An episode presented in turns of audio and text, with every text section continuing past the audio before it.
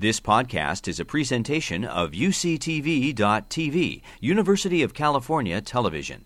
Like what you learn? Help others discover U C T V podcasts by leaving a comment or rating in iTunes. All right. Good afternoon, and thank you for joining us. My name is Lauren Catlin. I'm joined here by Jacob Levine and Greg Meyer, and we are Organic Matters. At Organic Matters, we create certified organic fertilizers out of poultry waste from the egg industry. And we're solving two industry problems. In the organic sector, high-quality, affordable fertilizers are scarce. On the other hand, industrial egg operations are generating thousands of tons of manure every day, which pose liabilities to these operations.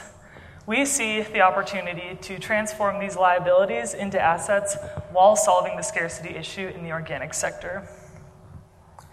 So, as a fertilizer manufacturer, our total available market is the U S fertilizer market. The serviceable available market for our product is the U S organic fertilizer market because these customers are required to use certified organic products.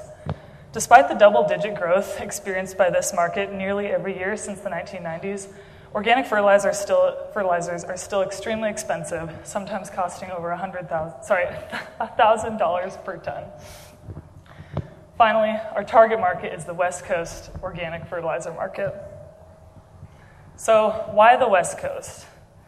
In this region, we see ideal market overlap between demand for our product and the supply of our feedstock. California, Oregon, and Washington alone make up sixty percent of organic fertilizer sales, and at the same time, these three states are about ten percent of the U S egg-laying market. There are forty-five large-scale egg-laying operations in this region, and currently only five of them make fertilizers out of their manures. So it leaves us with forty operations to work with. Let's talk about why one of them would want to partner with us. Manure causes problems for egg operations. It has a low commercial value, about thirty-five dollars per ton, and if it can't be sold, it needs to be stored in large piles. These large piles leak nutrients out into the environment, and there are local, state, and federal regulations that limit how much manure can be stored in these piles, as well as applied on nearby cropland. Finally, as we're all aware, manure is extremely smelly, it attracts flies, and it can cause um, neighbors to complain about the odors. It's nasty stuff. So we can solve these problems by drying and pelleting. By running the manure for a high, through a high-volume biomass dryer and pellet mill, a high-value organic fertilizer is born. The drying process removes the moisture and heats the material to a point that kills pathogenic bacteria like E. coli and Salmonella.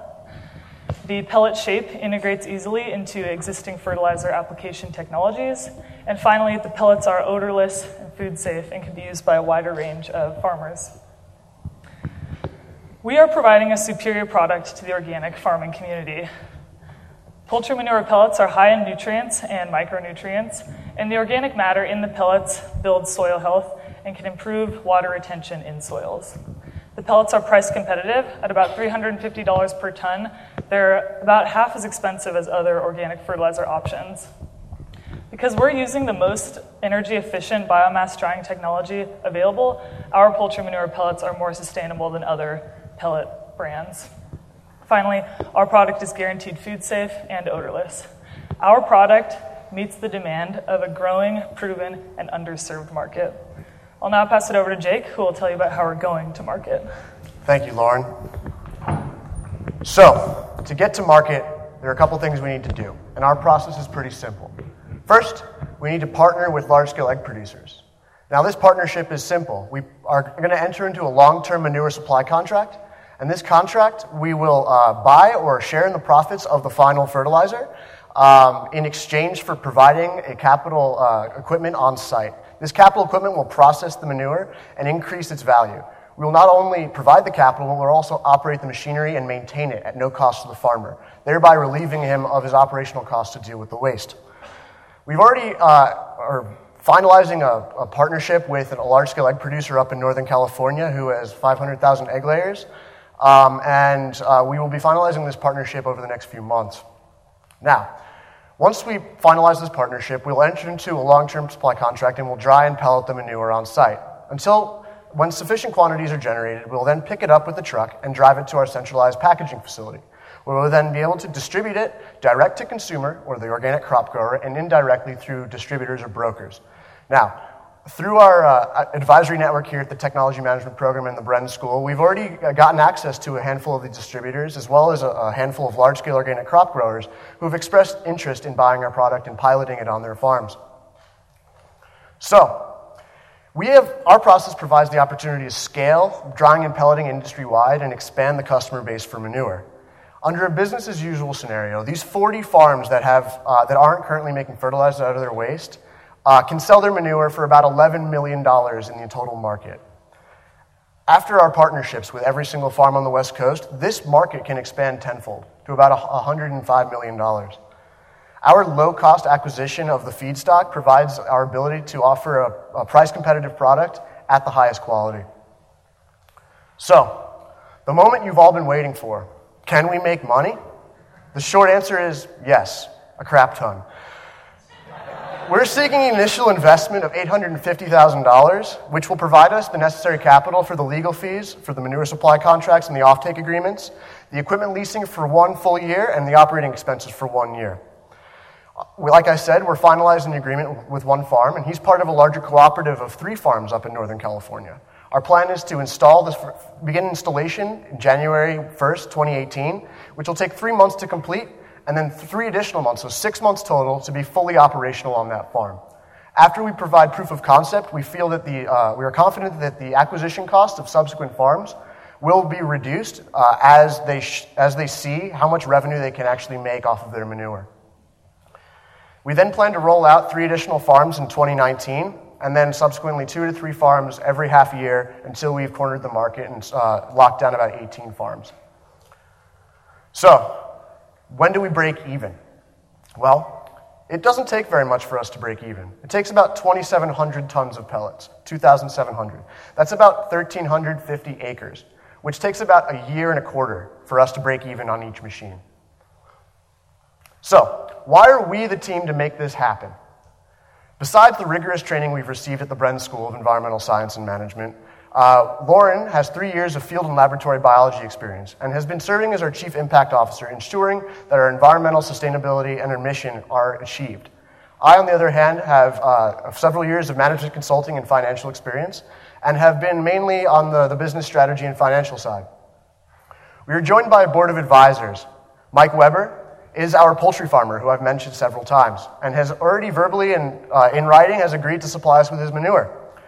We are joined by Andy Konigsberg, who is former uh, managing partner of Deloitte's Clean Energy Practice, who will be serving as, a, as our chief strategist and business advisor as we go through this process. Minos Athanasiadis is a mentor at the Technology Management Program and runs an agricultural consultancy and helps bring new agricultural products to market. He's helped us get introductions into the large-scale distributors. We also have Jason Meyer and Greg Meyer. Jason has a master's in mechanical engineering from U C Berkeley and, and has helped us identify the appropriate technology. Greg, on the other hand, uh, is a fifth-year uh, chemistry PhD uh, and has a lot of experience with soil science and agronomy and has helped us quantify the market size as well as uh, target the specific crops that could use our product. So our next steps are as follows. Finalize and roll out these partnership agreements. Test our final fertilizer to ensure that it's food safe, pathogen-free, and certified organic, and then field pilot test it on, the, the, on a farm in the Central Valley that we've already have verbal and written commitments from. Finally, we need to gain exposure through various competitions and conferences up and down the West Coast and raise capital from angel investors. So, with that, I'd like to o- open the floor up to questions, comments, and concerns. Thank you.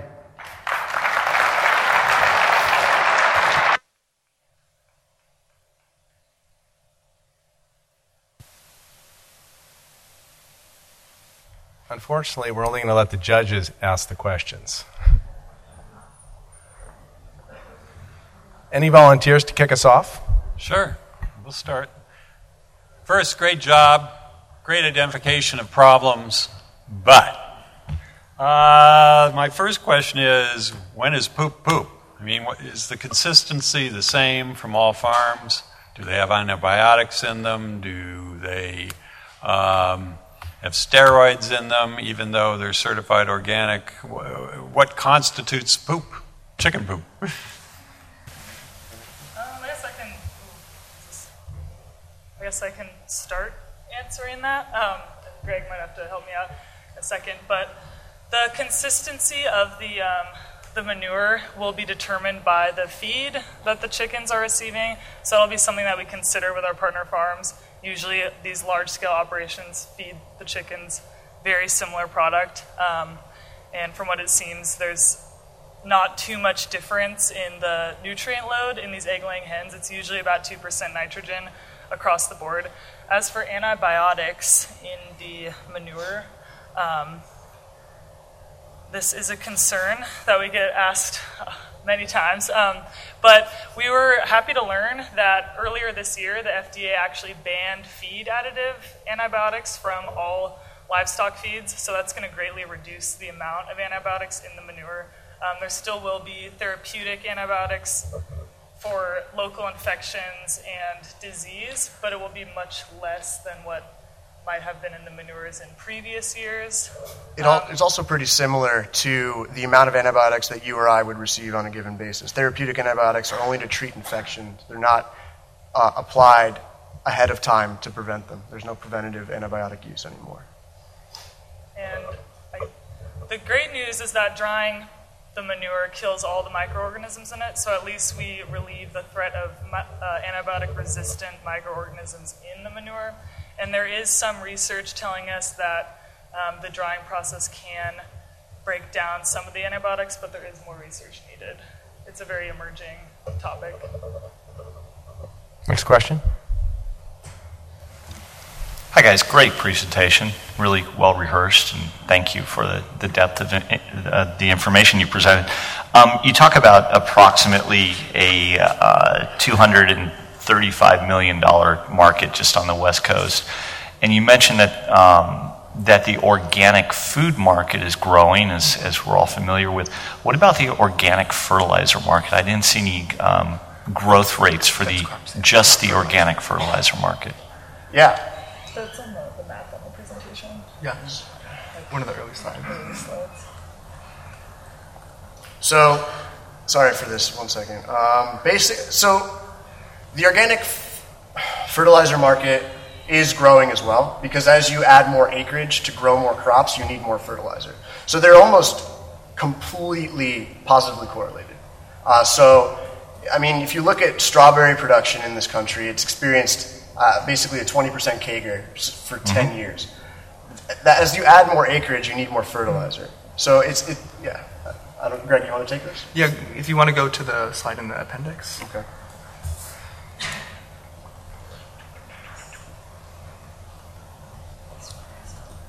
Nah, the first one. Yeah, so, so basically, as Jake said, it correlates really well with the um, growth in the organic crop sales. And so here we just have a graph over the last roughly twenty years that really show the trajectory of how organic crops are being sold in the country. And you can break this down by product as well. So on the next slide, we see uh, five different crops that fit the nutrient profile of our fertilizer very well. And, and any one of these is a product that we can really target with our fertilizer, and especially strawberries, which are growing very fast in, in two thousand twelve. Sold almost one hundred million dollars of organic strawberries from California farms. I just love talking about growth rates of produce. It's just so much fun. See, um, but it's, you know, just from my standpoint, I would love to see, because you're talking about, look, this is a an underserved market, right? And you're also talking about this is a rapidly growing market. I need to, it would be great to see the data, not for, for, for the fruits and vegetables, which I, I get the correlation. It's obvious, right? But it would really um, help your case if you had something that related to organic well, these are uh, organic fertilizer. Strawberries. I think that we, we didn't, I mean, we didn't specify that, but basically these are organic crop acres. Totally, totally get that. What I'm saying is that's not fertilizer, right? Mm-hmm. And and right. and the correlation is very clear, right? But it just helps right. knowing what, what the market is, because frankly a, a two hundred thirty-five million dollars market is, it's a market, but I'd like to know if it's going to be five hundred million dollars in five years or ten years. Um, the other question I have is, what's the barrier to entry? As I understand it, you're you're you're going to the chicken farmers, and you'll have relationships, and you're buying a better dryer, which is good. Do you have any, um, you know, do you have a unique uh, pricing agreement with the dryer manufacturer? Are you going to be the first ones putting this dryer into market? Do you have exclusivity over the next few years? Why can't somebody else come along and buy dryers and go uh, be nice to chicken farmers. Right, so that, that's obviously a risk, right? But the, the thing that I think is pretty crucial to our business model is is the long-term manure supply contract. So each each supply contract that we negotiate will be for five to ten years, which will provide us a barrier to other people taking our already existing partners. So in addition, once we've developed relationships with uh, poultry farmers, uh, like we said prior, um, word-of-mouth marketing is extremely important in this industry. Farmers like to hear it from other farmers.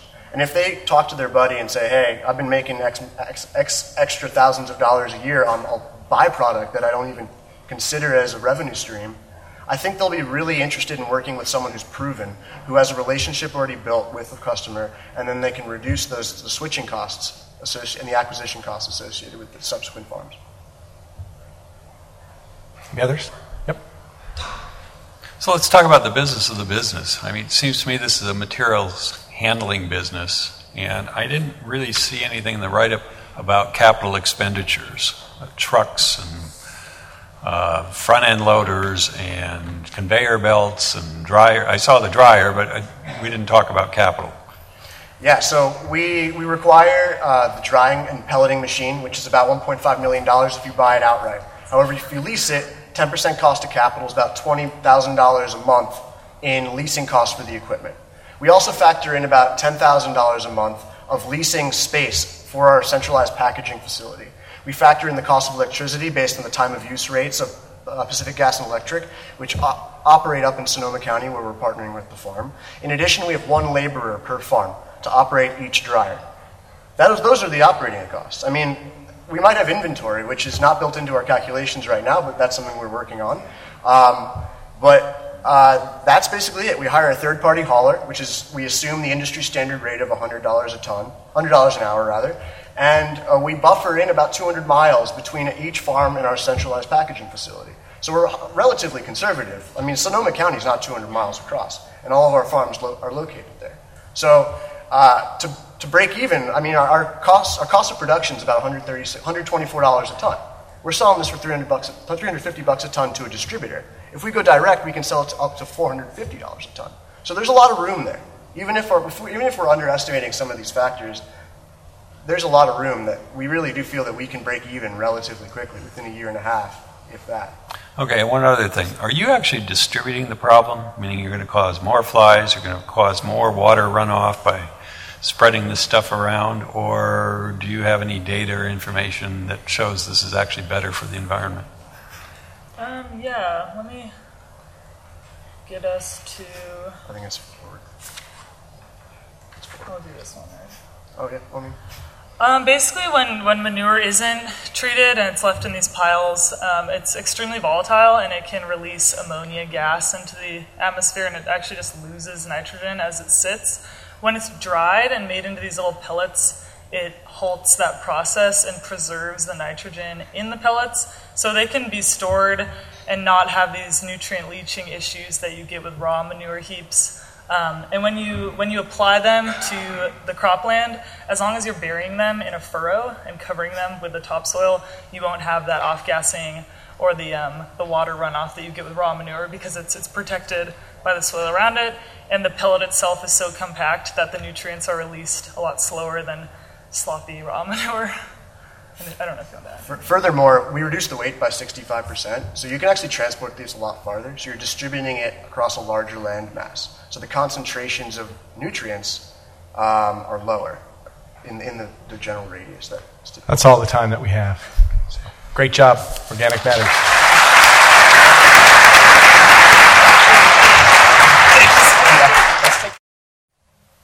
Hi, we're Wanderlease, and we simplify subleasing.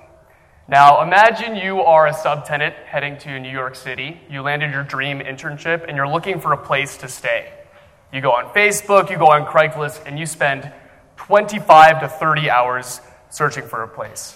It's incredibly infuriating. And after you find this match, you realize that this person is backing out of the agreement just five days before you're heading to New York City. You only now have five days to find a new place after you've already spent so much time. It's incredibly infuriating. And clearly her face is not very happy, as she is upset. Now imagine you're a tenant. You're looking for someone to fill your vacant space. Uh, your name could be Ray Tang. Now you go on Craigslist and you finally find someone, except this person wrongs you. He leaves one month early, doesn't pay that final month rent, and in fact trashes your apartment.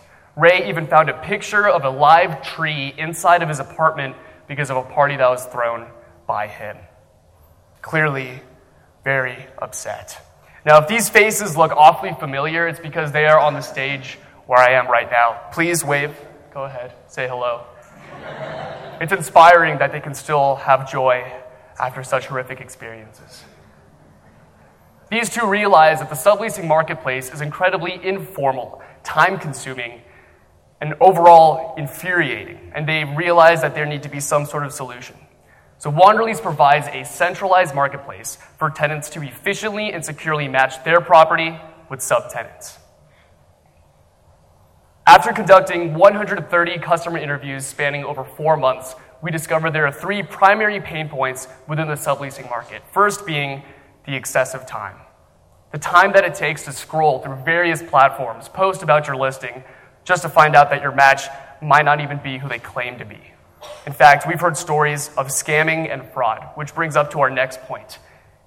Countless stories of individuals having their security deposits stolen from them and thousands of dollars being lost. Finally, there's a lack of legal obligation in place.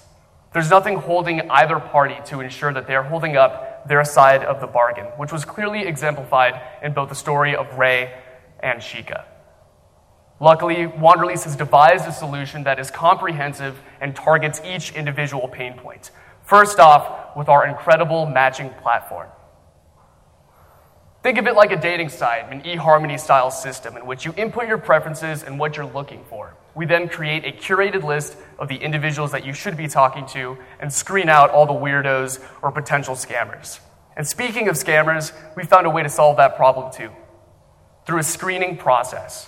What we do is conduct basic identification checks as well as a confirmation of residency to ensure the person that you're talking to is indeed who they claim to be. Finally, we do automated contracts as well as e-payment. We provide you a contract template so that the legal obligation is ensured on both sides of the party, and the e-payment centralizes the process to ensure that subleasing is all on one platform and you're not scrambling around spending time and wasting money. So through Wanderlease, our average customer can save over twelve hours and find a safe and secure match, ensuring that they have both the time and the money that they were looking for. What we're very excited to show is the Wanderlease consumer experience, an easy and fun, intuitive way to get on the platform and find your match. Let's say in this example, you are looking for a place to stay. You input the basic information, what your start and end date is, location, price range, and then afterwards you get to the fun part, inputting your preferences in a fun and easy fashion. You're always welcome to go back and change it, but after you put in all your preferences, you get your match results. This list is based on the location that you put, where it be where you're working or the college that you'll be attending. You click on the first person to discuss with and start having a nice little conversation. Afterwards, you decide, hey, I like what I'm hearing. I want to schedule a viewing. You can do that on the site as well. Once you schedule a viewing, meet with a person, check out the home, you can get to our automated contract. Based on the conditions that are already inputted on the site, we have that contract fully created for you. You're more than welcome to customize it, but we feel this really saves our customers a lot of time and annoyance. The next thing is being able to pay directly on the site itself. Review what you've already been discussing, and voila, the entire subleasing process is centralized on one platform. Regarding our competition, we are incredibly confident that Wanderlease is the most comprehensive solution and the marketplace for subleasing. Facebook and Craigslist may have a massive user base, but they have no filtration, matching, or contracts. In fact, a lot of their shortcomings is why the problems arose in the first place. Next up, you have Airbnb. They focus on a different market entirely, shorter-term vacation rentals. They're also more expensive, have been dealing with legal ramifications greatly, and don't have the contracts or matching that we can provide. There have been a few entries to the market, such as Leaseful and Flip.Lease. However, they don't have the matching algorithm that we have devised, making it fun and saving time, And they also include the landlord and tenant relationship. Something that we've discovered through numerous customer interviews is something that our new clients clearly do not want. Therefore, Wanderlease is the most comprehensive and has the edge in the market relative to any other subleasing marketplace platform. I'll now hand it off to Shikha to explain a little bit about the market opportunity as well as the finances behind Wanderlease. So as Salik so emotionally told my story about finding housing in New York City, it was definitely not easy, but it was a blessing in disguise because I found an incredible market opportunity with millions of subleasers on Facebook groups, Craigslist ad, trying to sublease. And we found that our market opportunity in the subleasing market is two hundred forty million dollars. Not only is this a grand opportunity, but it is also a growing market. The rental vacancy rate in New York City alone is only three point three percent. And this has been on the decline since nineteen eighty-five. Additionally, an integral part of our target market is millennials. And just since two thousand eight, there has been a nine percent increase in millennials who are renting. What these numbers mean is that demand for housing is on the rise. That means subleasing is on the rise. And we also feel confident that we have targeted the right target market, millennials, and we can serve them with our platform. So how do we make money? We charge the subtenant five percent of their first month's rent and two percent of their subsequent months, all in my pocket. Just kidding. But the way that we determine that subtenants are the ones who are willing to pay is through a lot of market research and the fact that they have the time sensitivity. When they're moving into a new city for their new job, internship, or just to move, they have way more of an incentive to pay because of that time sensitivity. So if we look at our numbers, we plan to be at a zero point one percent market penetration rate by the first year and one point one percent by the third year. We use a progressive model in which we only enter New York City, which is the most ripe market for subleasing by far, really brand ourselves, dominate that market, and um, increasingly add more cities as the years pass. By year three, we're at four point six million dollars in market uh, revenue. So in order for us to get to market, we need four hundred sixty-two thousand dollars. We've talked to multiple lawyers in this space and realized that we do have a legally feasible model if we really lock down that legal instru- infrastructure from the beginning. That's why we invest one hundred five thousand dollars in legal consultation for the first year. Another integral part to getting marketplaces like ours off the ground is that advertisement and getting the initial traction from the beginning. That's why we invest heavily in Facebook advertising, search engine optimization, and when we aggregate those costs with our cost of goods and our expenses, we get that four hundred sixty-two thousand dollars. And lastly, why us? We're a multidisciplinary team with a diverse set of backgrounds in business, finance, and engineering. Not only have we lived through this problem, but we've market validated it to no end, and we feel passionately and confidently that we can provide a solution to this under, underserved, unsaturated, and intriguing market. Thank you.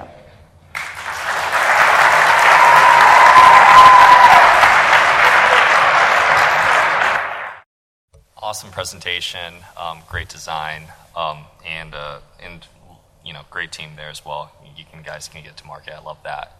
Um, I think on the competitive side, um, you know, you gave off the features, and you know, I know that Airbnb hasn't developed this, but they got a lot of money, a lot of engineers, smart people there. So assuming they do this, how are you guys thinking about potential moves in the future to keep off Airbnbs, differentiate yourself?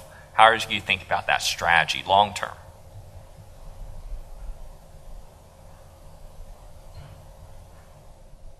Great question. Uh, oh, great question. Is that, is it work? Okay. Uh, so regarding Airbnb, we realized that this isn't necessarily on their radar as a company, and they also bring on a potential risk uh, when they look into it. Further, they're, they're a lot more expensive than what we provide.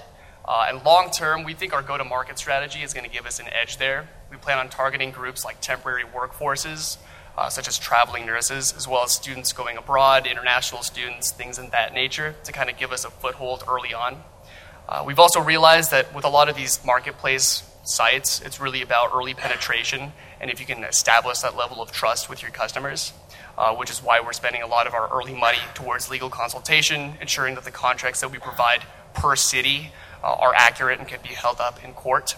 Uh, we also want to look into different aspects within leasing in general, perhaps incorporating our matching aspects uh, with larger leasing companies. And hopefully long term, we want to leverage the fact that the subleasing market is inevitable based on our research, and we can actually approach landlords with this and have them be involved in the process as well long term.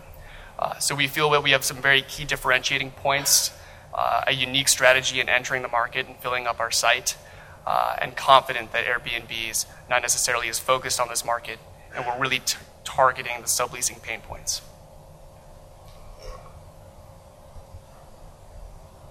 Thanks, guys. Great presentation. Um, you know, I wonder about the legal side of this. Um, I think I asked you guys this last time I saw you, so I'll ask in a bigger group. But do you think that one hundred five thousand dollars is enough? And, you know, how did you investigate this? Where did you come up with that dollar? And is it going to be a per market issue, or um, how do you plan to tackle that? Hi, thank you for the question. So the way that we calculated that one hundred five thousand dollars is an aggregate of three hundred hours of legal consultation with um, high specialty legal lawyers who charge on average about three hundred fifty dollars an hour. So um, we can definitely invest more into that, but um, after talking to a couple of legal specialists in this area, we've realized that this is kind of a good number. Definitely looking into perhaps investing more into that. And the way that we decide to enter the market is one only one city in the first year, and that would only apply to the legal side of not only our contracts, our e-payments, our terms and agreement, but also the legal um, ordinances of New York City alone. Did you pick New York for that reason, or was we, it? We picked New York because it's by far the most ripe market for subleasing. The turnover there is crazy, uh, of like how many people are subleasing, entering these groups. Um, the rent price is high, and um, yeah, so New York City is just the biggest market for subleasing. Thanks. Thank you. Hi, guys. Um, actually, I love the concept. I, I would have used it if, when I was your age. Um, wish it was around. However, all of these models or asset utilization are subject to two particular problems. One is taxation. It looks like a hotel to me. And two, poking on that legal thing, most contracts, I know people are subleasing, but most contracts don't allow it. So how are you going to address taxation as a hotel and and back to the legal question?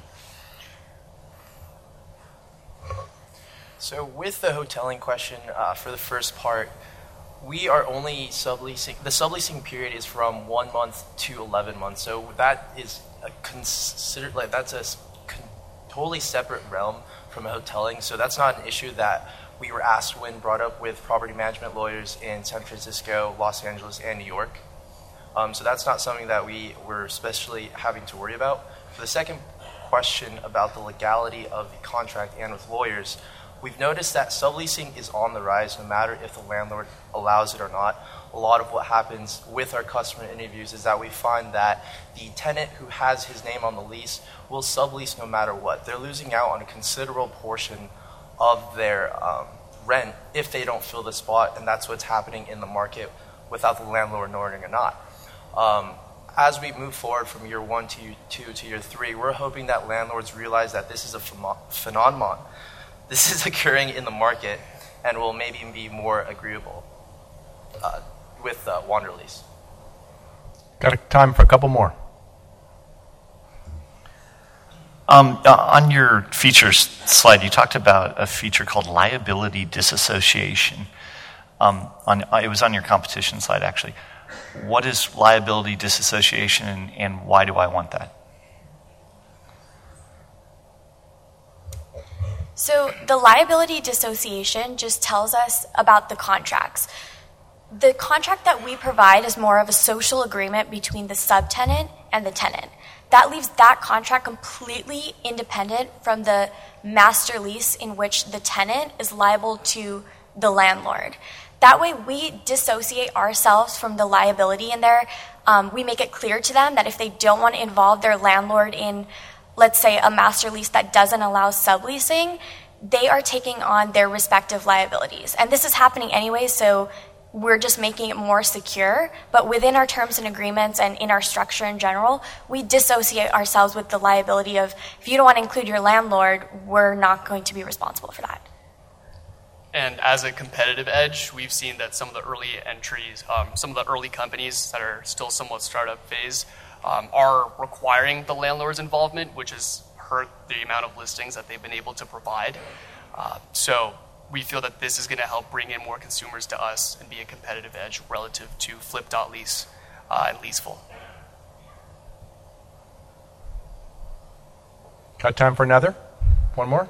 Um, You guys kind of have a marketplace chicken and egg problem. You need a lot of people looking for leases on your site, and you need a lot of people posting up leases. How are you going to approach solving that?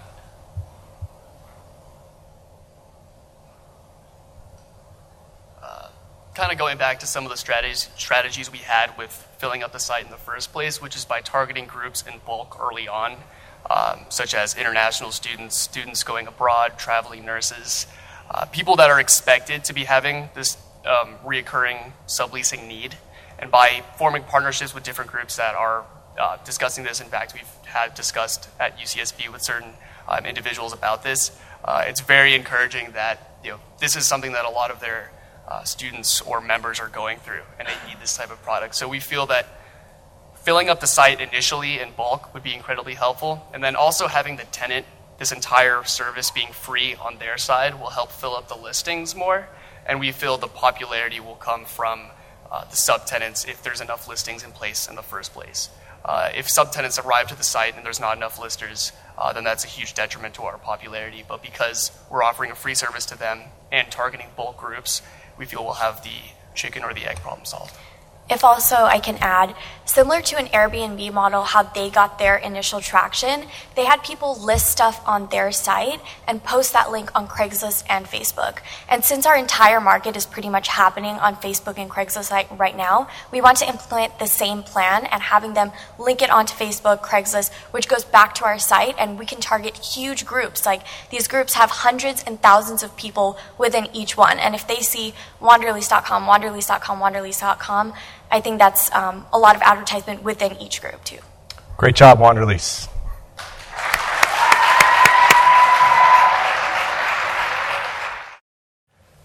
Hello, everyone. My name is Michael. I'm a third-year PhD student in chemistry here at U C S B, and this is Vince. And today, we'd like to tell you about our company, Collateral Therapeutics, where we're taking the next step in foot ulcer therapy. So let me ask all of you a question. Raise your hand if you've ever had a blister like this one. I can see quite a few of you, and honestly, I'm not surprised. Stub your toe or wear an uncomfortable pair of shoes, and you end up with something like this. But and for most of us, after a couple days, they're gone. They heal, and we don't worry about them. However, for diabetics, this isn't the case. You see, diabetics have reduced healing in their foot, so something like that turns into something like this. This is a diabetic foot ulcer, and honestly, this is a mild one. When you get one of these, doctors can try to treat them. However, many times these treatments don't work, and instead of getting better, they get worse. Now, what I just flashed on the screen is a very severe diabetic foot ulcer, and in this case, really the only option is amputation. And in fact, this is quite common. About twelve people will lose their foot to this condition in the U S every hour. And when you lose your foot, you don't just lose your foot. You lose your quality of life as well. This is twelve mothers who can no longer go to their son's baseball game, twelve fathers who can no longer walk their daughter down the aisle. And with diabetes increasing at a four-fold rate every forty years, this is not going to get any better anytime soon. All of this really comes down to the vasculature in your foot. In a healthy foot, we have plenty of veins and capillaries that allow us to have adequate healing. However, in diabetics, the smallest vessels, known as capillaries, can become blocked. When this happens, you, your healing function is reduced.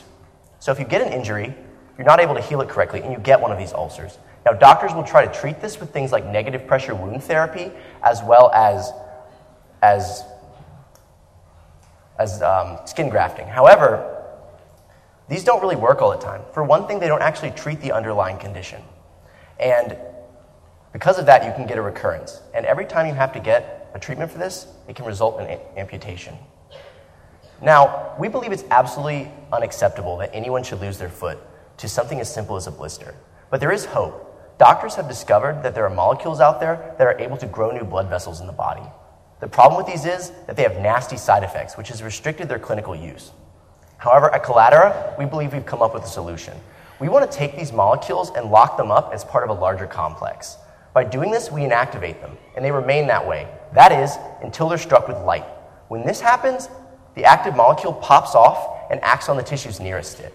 This allows us to grow the blood vessels we want, where we want them, without the side effects currently associated with these therapies. So let's go back to that diabetic foot. In this case, the doctor prescribes our medicine. The patient goes home and applies a cream to the foot. Then they simply wear a light-activated bandage device for around a month, which is how long evidence suggests that it takes to actually grow new blood vessels in this foot. Once you do that, the body is able to heal on its own, and these wounds heal. Now I'm going to hand it off to Vince to talk to you about the marketing of this. To illustrate how big this problem really is, of the nearly two hundred billion dollars that are spent on diabetic care each year in the U S, eleven billion dollars are spent specifically on treating diabetic foot ulcers. We are going to target the two point seven billion dollars of this that accounts for early stage foot ulcers because we have identified that this is the population with the largest unmet need from current solutions in the market, and it's also going to offer us the largest competitive advantage. We validated our product by speaking to over one hundred patients, physicians, industry specialists, and legal experts. And what we found is that patients with diabetic foot ulcers are plagued by long hospitalization stays, often spending months away from their family and their friends.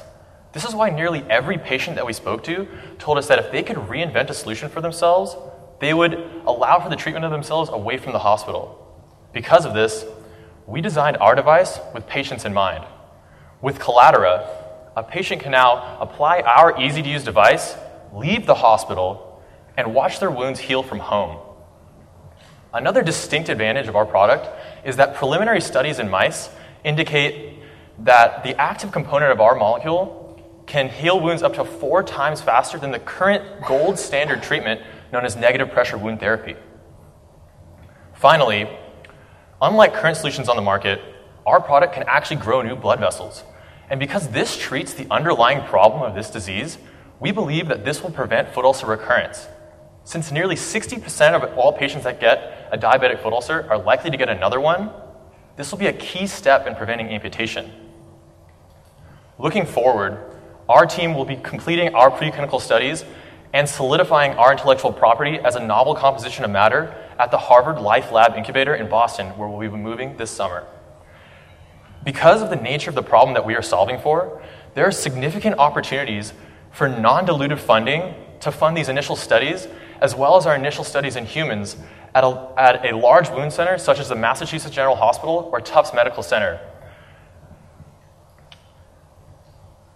We will then leverage these studies to seek venture capital funding or partnerships with big pharmaceutical companies that have an interest in wound care to fund the final rounds of clinical trials and go to the market. To accomplish this, we have carefully crafted a team with the right balance of technical expertise and business acumen. Michael Evans is a PhD student in chemical engineering that specializes in light-activated drug delivery. Kevin Peng is also a PhD student that specializes in diabetic therapies. Vinu Krishnan is a postdoctoral researcher that specializes in drug delivery through the skin. Paul Ostrich is an economics major with experience in business development and venture capital.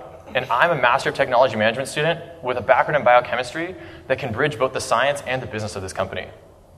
Along with this, we have compiled a group of expert advisors in the drug that we are using, the patients that we are treating, and the clinical trial process that we will have to go through that we believe will be instrumental to the success of our company. Finally, what I want to leave you with is that although we have identified diabetic foot ulcers as the initial market because it will allow us the fastest path to entry, we, do not, we have not simply created a foot ulcer technology. What we have is a product that has the capability of growing new blood vessels in a number of different diseases that also offers significant financial opportunities for products in the future. I want you to join us as we redefine what healthcare means for the m- millions of patients with these diseases. We are Collateral Therapeutics, and we are the next step in foot ulcer therapy.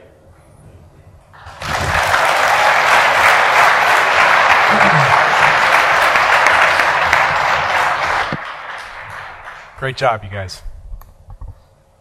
Julie, want to start us off? Sure. Good job, you guys. Great presentation. Um, thank you very much. Uh, my question would be, where are you with the technology, you know, in terms of your validation? Like, how far along are you? And, you know, when you, where will you get started this summer? And, you know, what have you been able to verify in terms of it working or not? So, just one click, sorry. Uh, currently, we have designed the drug, and we are still need to undergo the uh, drug discovery and as well as the animal testing. But we have a lot of uh, faith that this will work, simply because there are there's a lot of um, backing out there in previous literature and things like that. Okay. So uh, just to be clear on your photo of the untreated versus treated, was that in a uh, in a lab dish, or was that on mouse tissue, or where was that taking place? So that image is, uh, yeah, that's actually mouse tissues. That's a live image of a mouse from a previous publication done at Albert Einstein University. Um, and it's basically showing, yeah, after day nine, that's an untreated wound. And then our active complex is being used there. And it shows and, kind of the difference. And that's your actual com- compound that was? So that is the act- that is the active molecule. Okay. What, we're con- what we are conceptualizing is actually taking this and then locking that up to make it inactive. Because what they're doing is they're not really showing the side effects that can come with this, which is problematic for humans. So if we actually have the control over whether or not this molecule is released, we're able to solve a lot of the problems that still exist for this technology. So you had a T A M slide uh, that showed some other areas that you could go to treatment on. Um, yeah, that one. No, go forward. To the, the last slide with all the bubbles? Yeah, Steve? the one yeah. with all the bubbles. I'm, the one at the end. That one. Um, so those all seem to be, you know, large, um, large markets as well. Um, why the, the diabetes foot ulcer in terms of the approval process? I, and I'm a novice when it comes to F D A approval. Um, so just uh, would love to know if that is going to be your, your path of least resistance in, in any way. Um, that's a great question, and that's actually why we chose diabetic foot ulcers opposed to these other areas, because diabetic foot ulcers, they don't really have any good alternatives. So that makes it easier to go through the F D A process. You know, um, for P V Ds up there, erectile dysfunction, there's alternatives. Pure for P V D, they can take years, which means it's a much longer trial. So um, because, as an earlier slide demonstrated, we're expecting four times uh, faster wound healing, that's also a very significant delta value. It means we have to have less patients enrolled in clinical trials to prove that our data is statistically significant, and that is one of the biggest costs of trials, is recruiting patients. Furthermore, um, diabetic uh, foot ulcer patients, this is such an intense disease that many of these people are forced to join support groups, um, you know, like on Facebook, and that creates a large network where they're all actively looking for trials to enroll in, and so they're much more likely to refer someone from their group. So um, all those reasons kind of make it that this is the quickest way to F D A approval of any of the other markets that we are considering. Furthermore, diabetes has a lot of gra- grant funding out there specifically for it. You know, it's high on a lot of people's radar, so it's easier to get free money from grants as opposed to some of the other areas. More. So as an investor, a, a decade plus um, uh, strategy for, to realize the returns on the on the investment um, is is uh, daunting, to say the least. As someone who's been in my current company for fifteen years, it's it's uh, torture in reality. Um, it's good when you win, though. Um, is there any other potential uh, exit for investors at any other stage in the in the life cycle that uh, would involve perhaps um, the licensing of your Uh, I P or something that comes before uh, the uh, final approval by the F D A that would be a reasonable or a more reasonable um, return period uh, for the, the investors who would be looking at this?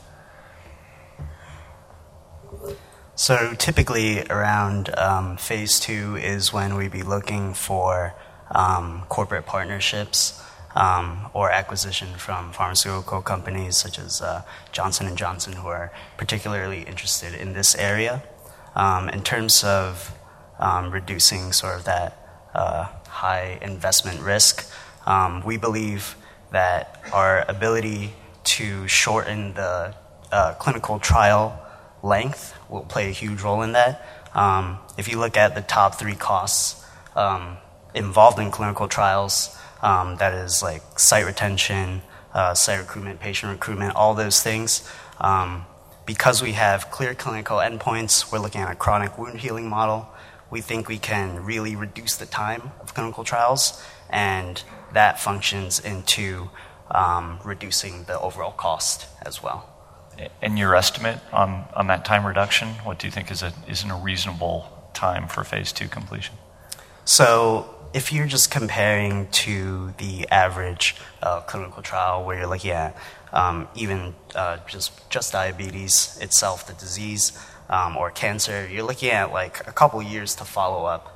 Um, we're looking at a wound model where Um, we want to uh, do better than the leading competitor, uh, where they can take up to three months. Uh, that is the wound vac to heal a wound. We want to reduce that time um, at less, uh, at a lower cost. And so um, we're ante- it's anticipating about maybe a forty percent uh, reduction in the over- overall length of the clinical trial process. Yeah, I'm still not clear about the intellectual property situation. Do you have technologies and patents currently that your uh, molecule patents, anything, anything right now? Yeah, so the current molecule that we've created is a novel composition of matter. We've consulted with a number of patent experts on this, and um, the only thing that we are, we we only haven't done that because we only haven't solidified our I P because part of our strategy is to leverage S T T R grants. And so when we move um, to Harvard in the summer, then uh, and complete a little bit of our preclinical testing using this molecule, then we will solidify our I P using that molecule. Great job, Collateral. We need to move on.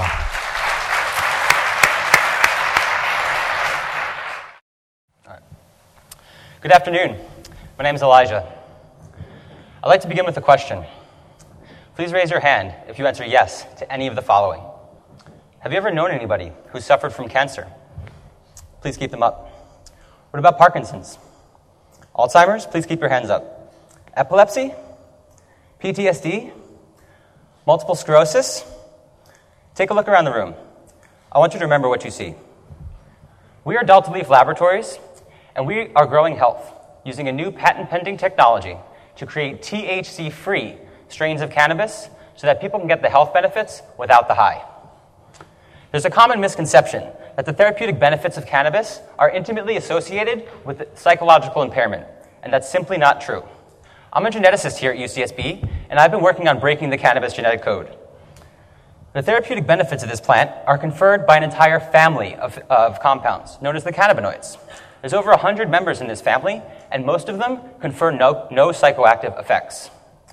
We've developed a method to deactivate the primary molecule, which causes psychological impairment, called T H C, while keeping the full remaining complement of cannabinoids present in the plant available for therapeutic use.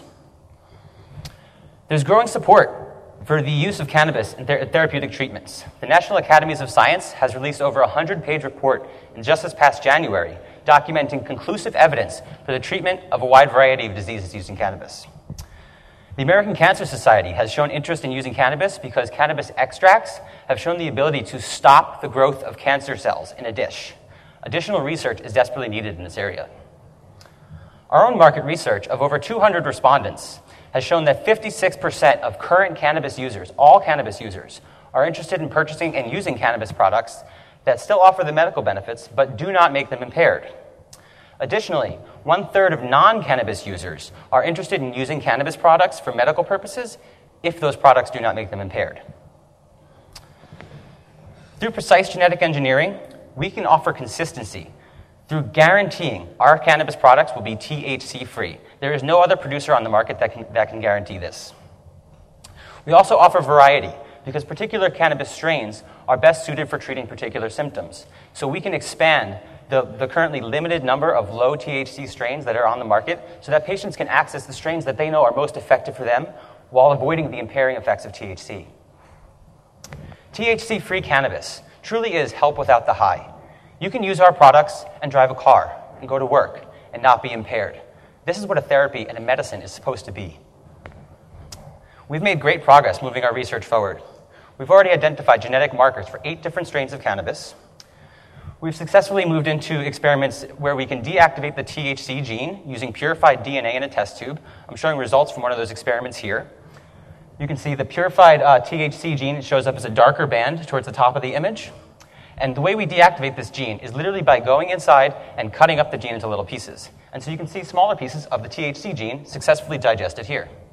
We're moving forward into experiments in living plants now. And these experiments are moving quickly. We've already accomplished three out of the five steps that are required to produce T H C-free cannabis, and we expect the proof of concept to be complete within the next three months. Our technology gives us a significant advantage over the competitors. We can create new strains in a matter of months, compared to traditional growers, which take years. Furthermore, when we create these strains, we can be flexible, concise, uh, precise, and consistent in the way we target specific cannabinoids in the plant. Traditional growers are literally shooting in the dark with each generation. Furthermore, when we remove T H C, we target the source. We deactivate the very gene itself that produces this molecule. Traditional growers have no control over this process. Furthermore, there are chemical extractors that try to uh, create extracts of cannabis that are low in T H C. However, they're often relying on less effective industrial hemp strains, which contain lower levels of cannabinoids in, to in total. Furthermore, their chemical extraction methods can leave behind toxic solvents. That's clearly undesirable in a, in a medicine. In order to get our product to market, we intend to license our technology to cultivators. We'll produce seeds, give them to cultivators, and collect royalties on the revenues they generate. However, as a byproduct of our research activity, we'll be generating highly valuable cannabis, which can be sold wholesale to infused product manufacturers. However, our research activities will likely not meet the demand of all the manufacturers on the market, and so we'll develop strategic partnerships with our cultivators to help meet that demand. We're also undergoing branding efforts at retail dispensary stores in order to increase consumer awareness and support in our product and bring additional cultivators into licensing our, our, um, our technology. The cannabis industry is no longer in the shadows. We're plugging into a thriving ecosystem of resources, including cannabis-specific media outlets targeted at cannabis businesses and consumers. There are professional associations which host trade shows and conferences that we can use to grow our network. There are also distributors akin to the alcohol industry to connect producers like us with retailers. The cannabis industry has been dubbed a so-called green rush, with the national market growing rapidly at a compound um, annual growth rate of thirty-one percent. Total revenue in sales is expected to top twenty billion dollars by twenty twenty-one for the entire U S market, and California consumes roughly a third of that, projected to be worth seven point six billion dollars in sales in twenty twenty. Our next steps after developing our proof of concept are to establish a research and cultivation facility here in Southern California. So our proof of concept will be complete in the next three months by September. From there, we'll begin to work on a, uh, constructing our facility, which we plan to have complete by January. Currently, state licenses for commercial cannabis activity are not available in California until January twenty eighteen, which is perfect timing for us. Once our facility is complete, we'll immediately begin licensing that facility, and we expect that process to be complete by March of next year, at which point we can begin producing cannabis that will be used for direct sale. This entire process, including constructing the facility and funding our first year's operations, requires roughly a seven hundred fifty thousand dollars investment. However, we expect to be cash flow positive and profitable in our first year. This is mostly due to revenues generated from the direct sales. However, our long-term growth model is focused on increasing our contract uh, revenue through royalties. And so we'll focus heavily on that going forward, and we expect that our revenue from our contracts will ex surpass our revenue from our direct sales at, by year five at the latest. We're also projecting roughly six point eight million dollars in total profit in year five by capturing five point six percent of only the California market. In the future, we plan to optimize specific strains of cannabis for specific treatments. Like I mentioned earlier, some patients prefer one strain for treating their particular symptoms over another. We think this can address a very broad issue in the United States. There is currently over three hundred billion dollars spent on prescription pharmaceuticals every year in the United States. Over six million people are addicted to prescription painkillers in the United States. Furthermore, a recent Harvard study demonstrated a forty-two percent reduction in opioid addiction in states that have le recently legalized medical cannabis. We think that Delta Leaf can help address this issue, particularly with T H C-free cannabis. Our team is particularly suited to address the challenges ahead of us. I'm a PhD candidate here at U C S B, studying molecular biology, and I'm heading our research efforts. Felipe Infante is head of our uh, marketing efforts. He's getting his bachelor's in global studies and was a two-term human resources commissioner for the city of Pasadena. Edgar Rodriguez is leading our operations op effort, bachelor's in political science, and founder and president of the U C S B Avid Alumni Association. So California exists in a unique regulatory climate. The California state legislature is very friendly to cannabis and allows uh, businesses like us to start up and develop technologies like this in California. However, we're insulated from large pharmaceutical and agricultural companies because of federal prohibition. So right now is the only time and place in history where this te technology could be developed by a small organization like us, and we want to capitalize on that. So we hope you'll support us and join the healthcare re revolution and help us grow health. We are Delta Leaf Laboratories. Thank you.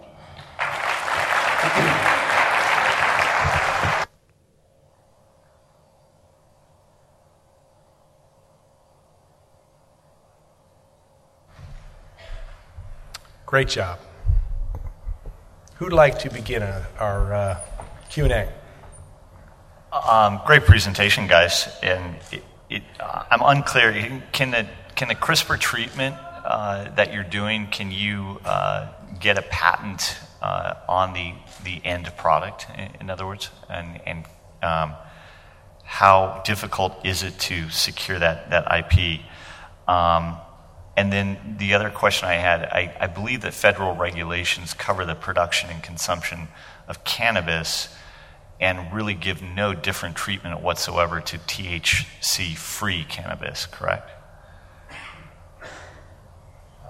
Yeah, so let me address your first question uh, about patenting, CRISPR patenting. So the technology we're using to develop this is called CRISPR. It's only been uh, published in research studies in the past few years. And so there's still an ongoing patent debate between the two primary academic institutions which publish competing patents on this technology. Those are M I T and Berkeley. And so there's already a, um, a mushroom, a white button mushroom, that's being sold on the market that was produced using CRISPR technology. And uh, we're using that exact same method to produce our cannabis. And so we're confident that we'll be able to obtain the licenses and pass the regulatory hurdles to get our product to market, because there's already an existing case. Yeah, the, the second question was that the, the federal laws aren't written uh, with the anticipation that there would ever be such a thing as T H C-free marijuana, right? So you're going to be subject to all of the stigmas and the regulations and the, the federal uh, doubt on, on, on the rule of law and, and the enforceability, regardless of the fact that you have none of the, the T H C in, in your product, correct? That is correct. Um, so yes, unfortunately there is an unfavorable federal regulatory climate towards cannabis right now. Um, that's why we're starting in California, because California has recently um, brought a, the U S Attorney General, former U S Attorney General Javier Becerra, to California to help um, defend California's uh, ethical standpoints on its particular um, you know, issues that it's moving forward, such as cannabis.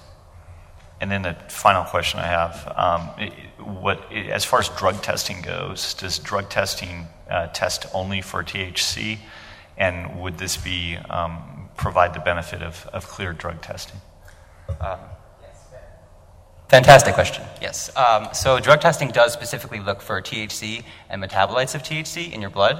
Um, so one perfect example, if you get pulled over in Washington, a state that has currently legalized uh, medical and recreational use of cannabis, and they suspect you're impaired because of cannabis use, they'll take you down to the station and test for T H C metabolites in your blood. However, if you use our product, those metabolites won't be present, indicating you are not impaired.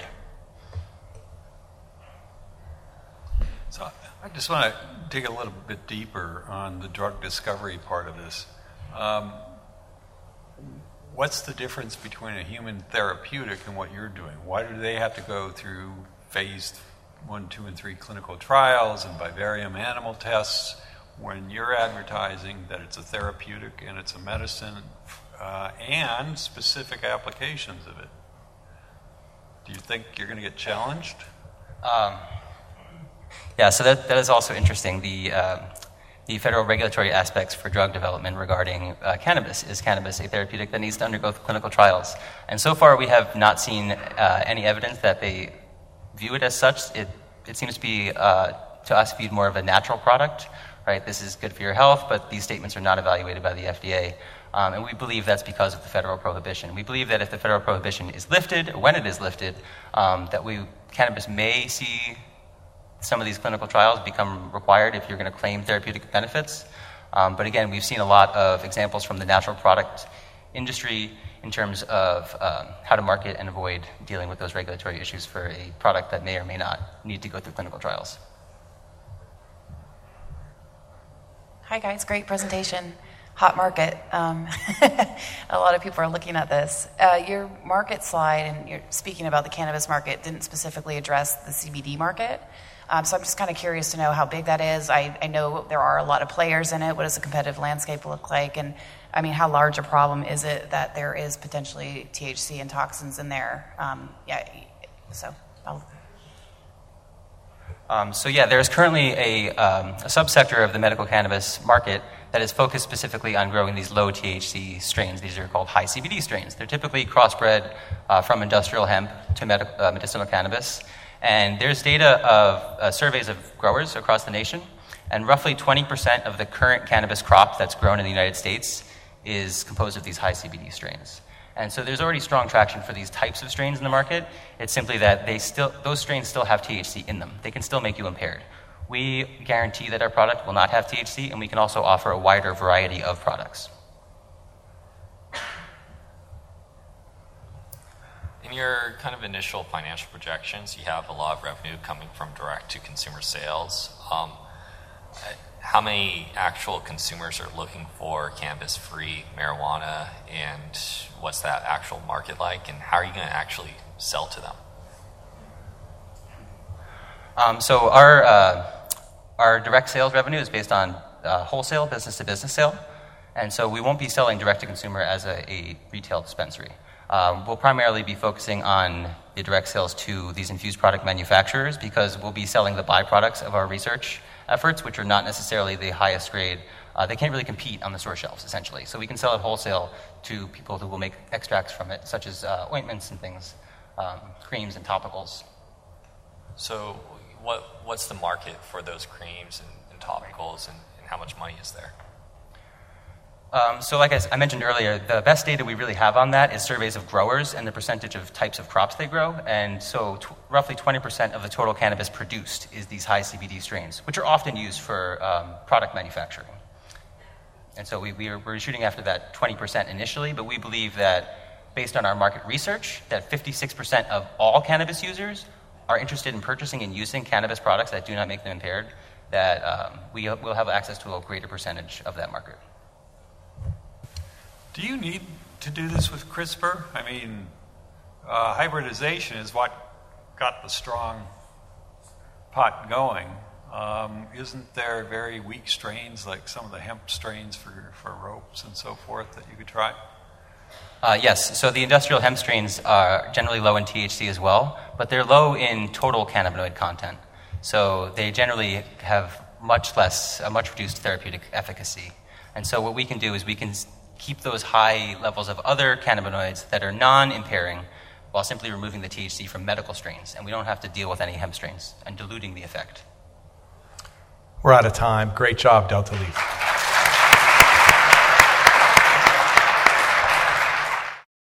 Hi, everyone. My name is Rodriguez. I'm here representing FanaField, and we are excited to bring you augmented reality for your daily life. Today, we are surrounded by displays.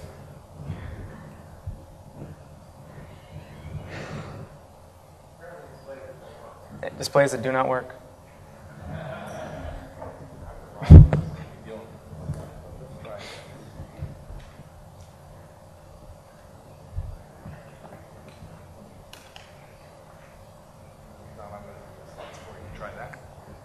Aha. We are surrounded by displays from the time we wake up until the time we go to bed. Checking our smartwatch for the next meeting notice, answering email on our smartphone. There are just too many displays, but they're our portal into the digital world. But there's a better, more connected, more immersive future in augmented reality. Augmented reality is digital imagery overlaid upon the real world. And we've seen amazing examples of this, with personal assistants that help you in your daily life, improving your efficiency and helping you save the world, or allowing you to explore new worlds in ways you never thought possible, or experience digital holograms overlaid upon the real world, for social entertainment and our interactions with the world. The possibilities of augmented reality are limitless. But today, This is the reality of augmented reality. We talked with over sixty end users, prosumers, developers, and industry experts, and they identified five key pain points. First, the field of view is too narrow for a truly immersive experience. Second, the low resolution leads to low quality and pixelated graphics. Third, these unsightly devices are up to twenty times more than your everyday glasses, preventing you from wearing them for long periods of time. Fourth is the, the fact they're too dim. You can't use them outside and enjoy these awesome new devices. Fifth is the eye strain caused by your eyes constantly adapting between the fixed two D plane and the real world behind it. Now, this technology gap isn't, is much, isn't much unlike what we've seen before with the Motorola phone from the eighties. It took a technology push forward before we were able to see mass adoption of a cell phone. It took the sleek, user-centered iPhone to get us there. Now, what's going to be that technology that makes augmented reality ubiquitous? What's going to make it as easy as putting on your favorite pair of glasses? What's going to make it so that way augmented reality is unanimous with what, everything we see around us. Now, the solution to that is FanaField's innovative solution to these problems. Our founder, Shujun Ji, with five years of semiconductor device experience, is going to brief you on how the technology works. So we solve this problem in a fundamentally different way. On my hand is a gallium nitride on transparent sapphire wafer. So this is the same material in the L E D light bulb. So it can be as bright as the sun. On this wafer, we make micro L E Ds. And then we use D U V lithography in U C S B nanofab to make very high resolution pixels. And by, by integrating, we put a layer of micro lens to project those light in from the micro lens, the micro L E Ds directly into your eyes. And by a patterned micro lens design, we can have the field of view as large as, which only limited by the size of the display. And the, all this device will be integrated by anti-diffraction design. So the whole device, whole display will be transparent. And the lens system on lens will have one millimeter thin, so that can fuse into your lens on your glass. And there's one more thing. We inherently will support light field technology that not only project two static, two planar image in front of your eyes, we reproduce the light from the real object. So you will have no eye strain with a long time wear. Now, solving this in a, cru in a fundamentally different way is crucial. Everyone else on the market today uses a microprojector or a microdisplay in the housing of the uh, headset and reflects through complicated and bulky waveguides. Now, it's not just the current market industry leaders that are do using this technology. Also, startups like Magic Leap, who recently closed a valuation, funding at a valuation of over eight billion dollars, they use the same inefficient, ineffective technology in their displays. This drives the size of these bulky displays, making them unwieldy. Now, our unique solution of emitting light directly from a transparent display allows for brighter images and a much more compact design. This will actually be able to fit in the lens of everyday glasses. Now, when you stack us up against the competition, our field of view crushes the competition, allowing for a truly immersive field of view. Our high-density uh, circuitry allows for four K resolution from the get-go. And all this is at an affordable and competitive price at under one thousand dollars. Now, these are important because comfort, immersion, and affordability are going to drive user adoption.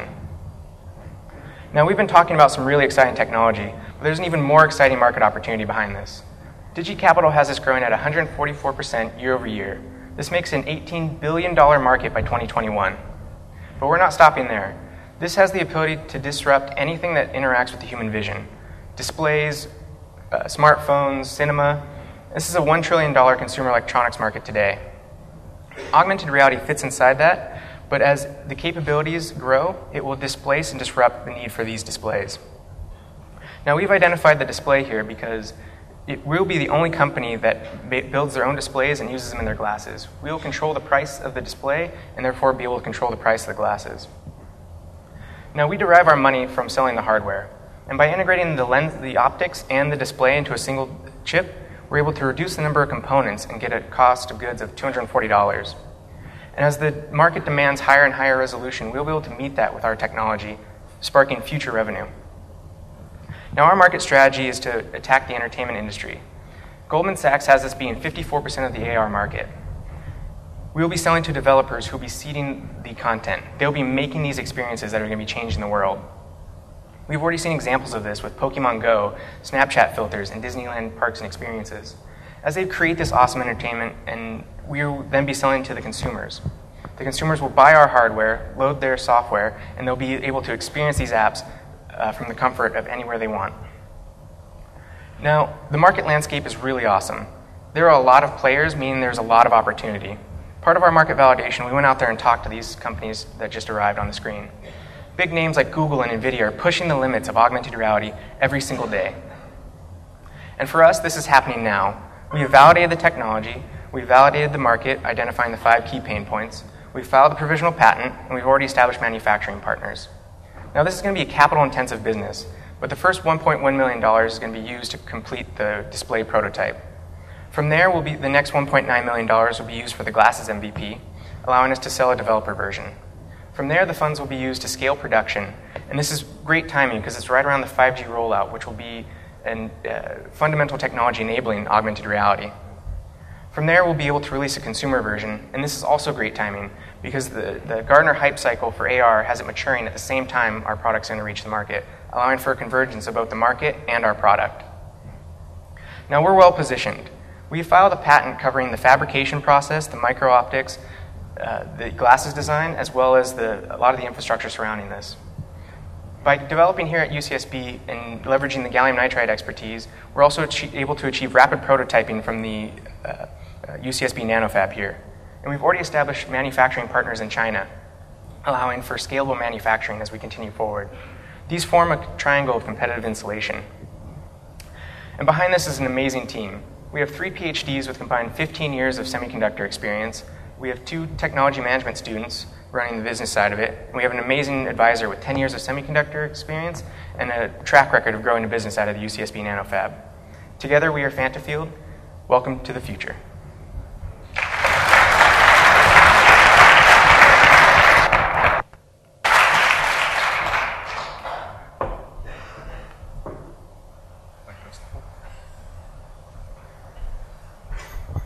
Great job, FanaField. Who'd like to lead? Judges? Great presentation.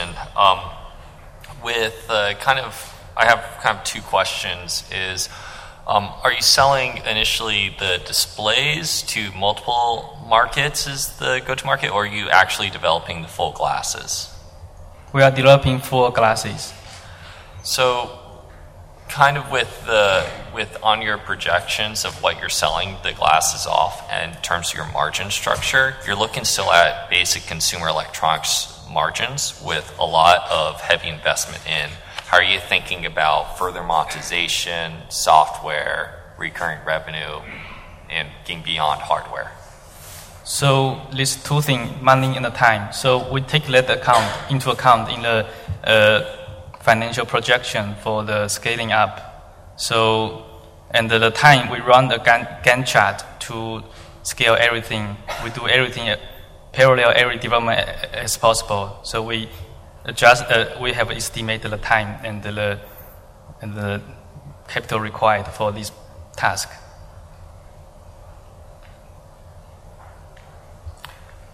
Um, are you familiar with technology readiness levels? I'm kind of curious how robust the technology is. And, and by the technology, I don't mean just the lenses. I mean all of the support, uh, microprocessing and capabilities and so forth. Because, right, according to your financials, you, you only need two million dollars before you make ninety-two million dollars in revenue. So, and I don't see any of the microelectronics in your glasses either.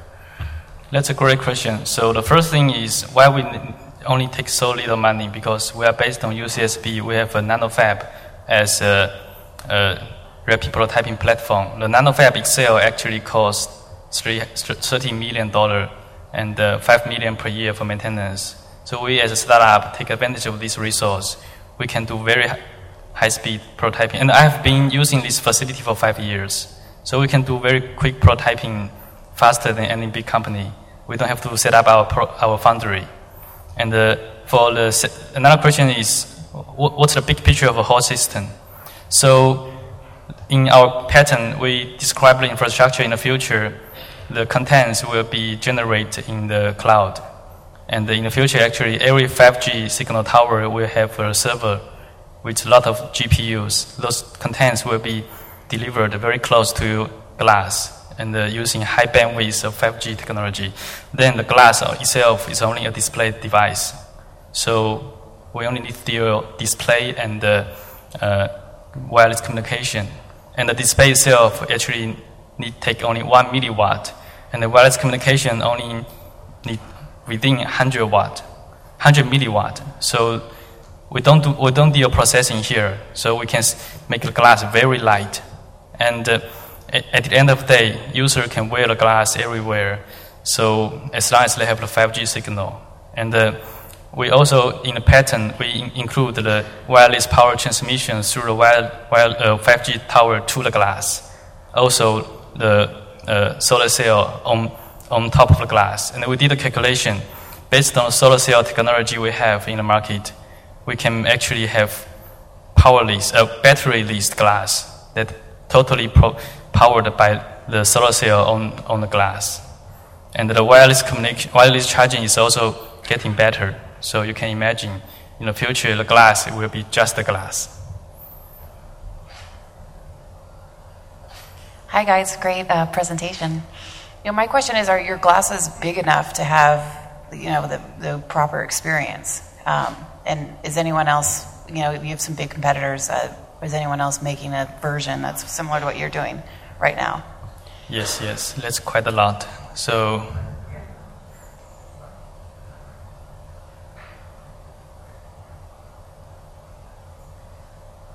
This is all the competitors using all kinds of waveguides and micro displays, and uh, none of these will you will like to wear these on the street. So is the idea it's it's kind of a it's just a, a pared down experience, because I mean clearly they, I mean they're blocking your eyes for a reason. So is it just it's more something that you can use on a more regular basis than the other alternatives? Is that the idea? Yes. Okay. Thanks. And that it will be a transparent display, so the display itself you'll actually be able to see through. And that, um, so when you compare our field of view versus the competition, we're actually much wider because we're able to use a transparent display. Everyone else uses the micro display and then going through waveguides, and the waveguides limits the technology, or limits the field of view. So our over one hundred degree field of view is going to be wider than anything available on the market today. Yeah, I, I wanted to ask you about access to um, access to media. So one of the strategies that these other companies are using is to create create media to actually look at. So where where is your media going to come from? So are you asking about the potential partners? I'm asking where are you going to get the digital content that you're looking at? That's our first uh, marketing strategy here. It's like first iPhone. We first sell to the developers in this field. Actually, they are very eager to find the first platform for the future application. So we will actually can do an auction for those first first first batch of the developers, and then they will develop contents. And then we will have phase two. We sell to customers, and they will be content ready. We have time for one more, if there is one. So imagine it's twenty twenty, your launch, C E S, big press, right? And then one year later, Samsung, L G, everyone else is going to have similar glasses, right? How are you looking at competitive advantages beyond patents? So we have three advantages here. One is we have patent pending, and we will file it this year. Our patent is widely covered, from making the device to the how to design the device, how to lay out the micro lens, and how the glass will communicate with servers, and how the servers will generate not only power and also signals, contents. So this coverage is very competitive, and we have really good gallium nitride experts in U C S B. I think that's the top one university doing gallium nitride here. So if you're asking who can make better best gallium nitride displays, it will be U C S B. So we have close to the experts here. And then this manufacturer is very unique. So This is a gallium nitride wafer. ninety-nine percent of the foundry in the world doesn't do gallium nitride. They do silicon. So they rule out ninety-nine percent. Another one percent of foundry doing gallium nitride is, is making light bulb. So those light, light bulb is using very low resolution and a very simple design. So those light bulb manufacturer doesn't have the capability to make display. And they are actually ta- competing with a very low margin market. So I step into one of the, mar- of the foundry, tell them, I tell you how to make display. You help me to make a display. And actually they are, this wafer, they send me for free. And they will send me more. So this manufacturing is unique. We are ahead of time. If you Samsung want to step in, they need to for at least spend five years from setting up the foundry to research on the um, design and the recipe. So it's, it's like ten years from now. So we are very, you know, very we're, good position. We're out of town, time, so wrap that up if you could. Yeah, we are in a very good position. Thank you. Great work, FanaField. Thank you.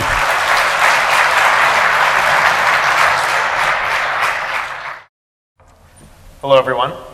We're Cryptix, and we're putting an end to ticket fraud and scalping. A couple years ago, I wanted to attend Outside Lands, a music festival in San Francisco. So I went online, and I bought a ticket from a resale site for five hundred dollars.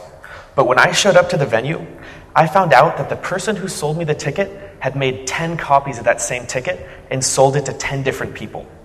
So every day, for the next three days of the festival, it was a race to be the first in line, since only the first ticket would show up as valid and the other nine would be invalid. So needless to say, this was a terrible experience for me as a consumer. And this same problem that I had is also, also happening to millions of people each year.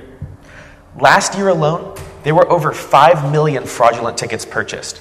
And in an average secondary market, like Craigslist or StubHub, ninety percent of resellers are actually professional scalpers looking to make a profit, not fans. And these middlemen are siphoning about two billion dollars in value away from the real value creators, the artists, the venues, the ticketing agencies, and the fans. Now, this problem exists because the majority of tickets today are still issued as P D Fs with Q R codes, an old technology that provides pretty much no control over the ticket after it's issued. These tickets are extremely vulnerable to fraud. They provide inaccurate data on ticket ownership, and secondary transaction revenue is being lost. The lack of a better ticketing solution has fragmented the market for tickets into secure primary sales, but insecure secondary sales, spread out over dozens of resale sites, and is ultimately costing this industry billions of dollars in lost value. So what this industry needs is a new form of ticketing altogether, one that is able to integrate and protect the value that is being lost. And we're building this ticket using blockchain technology. A blockchain is a system of transferring unique digital property over the internet, where both parties can be sure of exactly who owns what. Now, this is really important, because if I'm going to send you one hundred dollars through my mobile phone, you want to be sure that I don't retain a copy of that same one hundred dollars. And of course, the same applies to tickets. When you buy a ticket, you want to be certain that you are now the sole owner of that ticket.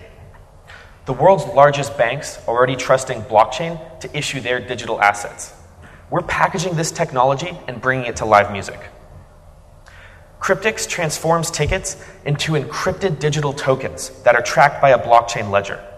This allows tickets to be transferred as easily as a text message, while keeping the validation data secure.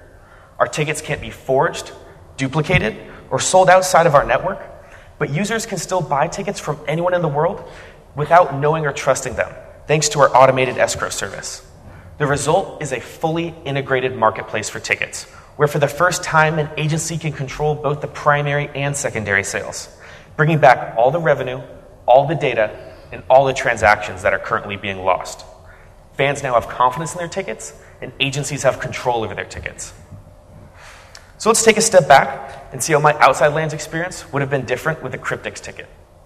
Before I sent any money to the reseller, I would have had a guarantee that my ticket was authentic. And even after the transaction, I could go online and check a digital ledger to see that I was now the sole owner. I wouldn't even have to know who I was buying this ticket from. All I would know is that I was getting a real ticket at a fair price, and I could now go and enjoy the show. So rather than compete with the major ticketing companies out there, we offer our software as a service to them through an A P I. So they can generate blockchain tickets directly from their existing platform with no expensive hardware upgrades. We charge these agencies a one dollar fee per ticket scanned, as well as a percentage of any transaction fees levied in the secondary market. There are over one billion live event tickets sold each year that could benefit from the Cryptix platform. But initially, we are just targeting North American concert ticket sales, where we estimate one hundred million are sold each year. Because of the consolidation of these major ticketing companies into just a few key players, just by signing one or two, we could see extraordinary revenue growth very early on. In our first year of operation, we will still be recouping the costs of our initial product development, but by year three, after powering major clients and gaining sizable market share, we expect to be making close to sixty million dollars in revenue, with about fifty-six million dollars of that coming in as pure profit, thanks to the low cost of operation and inherent scalability of a blockchain network. Our competitive insulation comes from our speed to market and our proprietary software. Currently, there is one blockchain ticketing startup in Europe, but they're trying to form a standalone agency to compete with these big companies. Cryptix will be the first to market with a blockchain as a service A P I, and we can patent the smart contract layers that we're building on top of it, like the escrow service, escrow service I mentioned earlier.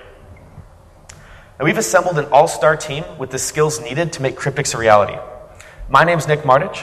I've worked in two years in B two B software marketing while also a student here at Santa Barbara for a Palo Alto-based company called Service Rocket.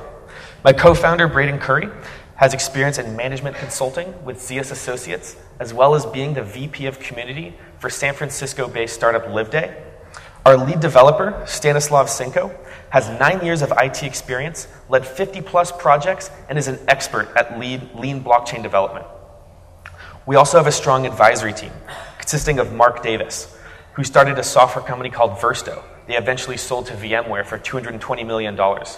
Frank Robinson, who's helped bring hundreds of products to market and coined the phrase minimum viable product. And Stefo Mitakidis, who has decades of music management experience touring alongside bands such as Pearl Jam. Now our team is moving very quickly to bring this product to market.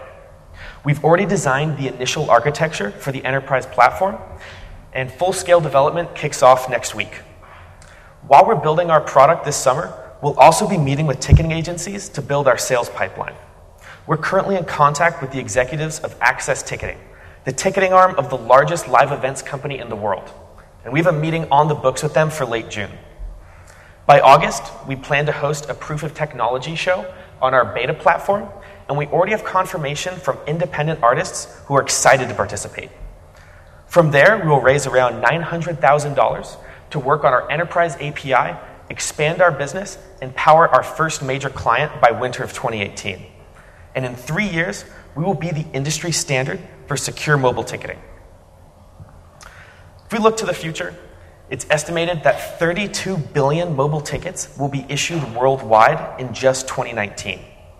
These tickets will face new challenges regarding digital identity and complex value transfer, which current technology is not up to the task of addressing. After a successful deployment in live music, Cryptix will use its core platform to be the most secure, the most convenient, and the most sophisticated ticketing method in the world for anything from sports to entertainment to transportation. So to sum it up, for the past twenty years, companies have made some improvements in the way that tickets are sold, but Cryptix is changing the ticket itself. Thank you.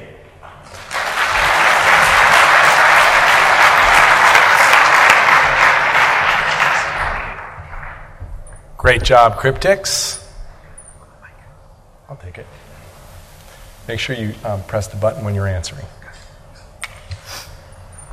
Who'd like to start? I can. Great job, guys. Thank you. Thank you. Well, I'm uh, curious to know, why hasn't Ticketmaster or StubHub built this, or one of the big guys? Or, you know, did you dig into that, or have they tried? Or? Yes. So, so the trend. Um, So, so the trend with, with these big ticketing agencies is most of their time and, and effort and money is put into operations, because they're the ones who are on the ground, they're working with promoters, they have to be aggressive in signing artists, organizing with venues to set up these shows. So the trend is that rather than, than spend the money on R and D themselves, they are very active in early stage funding and early stage acquisition of uh, existing software systems that can benefit and, and complement their products. Um, blockchain technology is also still relatively new. Um, we're, we're building this product on Ethereum Enterprise, which has only been in production for, for less than a year. Um, so it makes much more sense for them to come to us to uh, to build this product than to build it in-house. Thanks. So if I am StubHub or Ticketmaster, um, talk about the, the A P I and the difficulty of, um, you know, they have tens of millions in, invested in these systems. So how easily um, can somebody switch uh, from their current system to uh, to using your system? Is it a, uh, and how would it compare to something like Stripe, for example, um, in that if you took it to a larger audience of independent promoters and independent artists, does it take a lot of technical sophistication, and, and what kind of app does the A P I fold into? Because although it's blockchain as a service, you still have to have something that is going to administer the actual e-commerce of the, of the sales, for example. Um, and then I have a follow-up question on that too. Okay. Um, so we would we would integrate it with their, their back-end system. So currently they, they would generate a ticket um, using the standard P D F and Q R code generator. We would replace that with a blockchain token Um, that can be distributed through their, their current system, and it can actually connect to a current payment processor like Stripe. Um, we have a, a more sophisticated payment network in development um, that would actually use encrypted tokens to, to transfer value. Um, but just for the initial stages of, you know, canceling fraud, which is something they're, they're very interested in doing, we can still connect to those uh, existing payment networks. And then the, the ticket, rather than being sent through an email, it would be sent through, let's say, Ticketmaster's mobile app. Um, it can be accessed on a mobile web browser. Um, so it's, it's a more uh, secure way to issue that ticket than just a, a P D F in an email. But it can still be sent from their existing platforms that, that they have invested a lot of money into. And ideally, if we're doing our job right, the promoters and the fans won't even know that we're there. Yeah, it would just be white labeled, and they would think, oh, this company just has much better service now. So if you're white labeling like that, is there the opportunity to get on somebody else's platform? Shopify comes to mind as uh, being a plug-in on something that is not specifically designed for tickets, or does it really need to be one of these ticket vendors that, that you partner with? Uh, I mean, with, with, with the integration, um, I mean, it's pretty agnostic to what payment process. I'm not super familiar with, with Shopify's uh, functionality, mm-hmm. um, but I mean, anytime you're You're, you're issuing a token, we, we can take over that, that back-end process. Thanks. Do you really think gross margins of like ninety some odd percent are realistic, that there's not going to be competition, or um, or that people are going to actually pay you that kind of money to use this? So we actually met with some ticketing agencies early on, and um, we started it, they said a dollar commission would be a great place to start. That might go down, it might go up, but that's um, what we learned from those kind of meetings. And, mm-hmm. and um, our, our, our developer has uh, given us those numbers for product development. Um, he's he's certain that he can build this for, you know, a, a little bit under cost of, of, of what we're showing.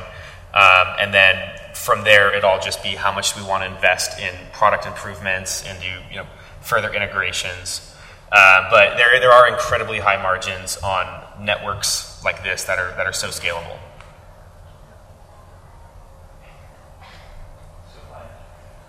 So if I understand the, the patents, they're they're more about uh, around the escrow service than they are around blockchain itself, obviously. Um, but tell me more about what else can be patented, or or maybe in more detail what your provisionals sure. are sure. are written around. So the, the initial development will be on a protocol for the way that tickets are being issued.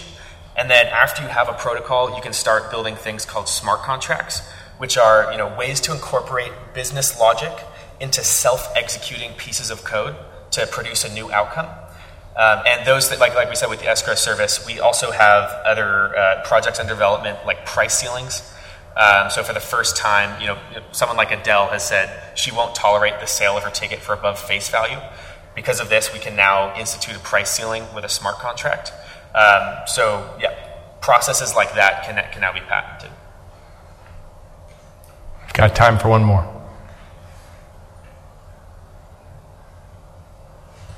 Who's um, paying for the one dollar per ticket fee? And I guess that's my first part of it. Who's paying for it? Yeah, who's paying the one dollar? Really the scalpers, where all the value is currently being lost to. Well, the, the ticketing agencies pay pay the well, fee. The, the, yeah, yeah. It's so coming tic- directly from the ticketing agencies. But so the ticketing, do you, you guys have validation that the ticket agency will let you into their cost of goods sold?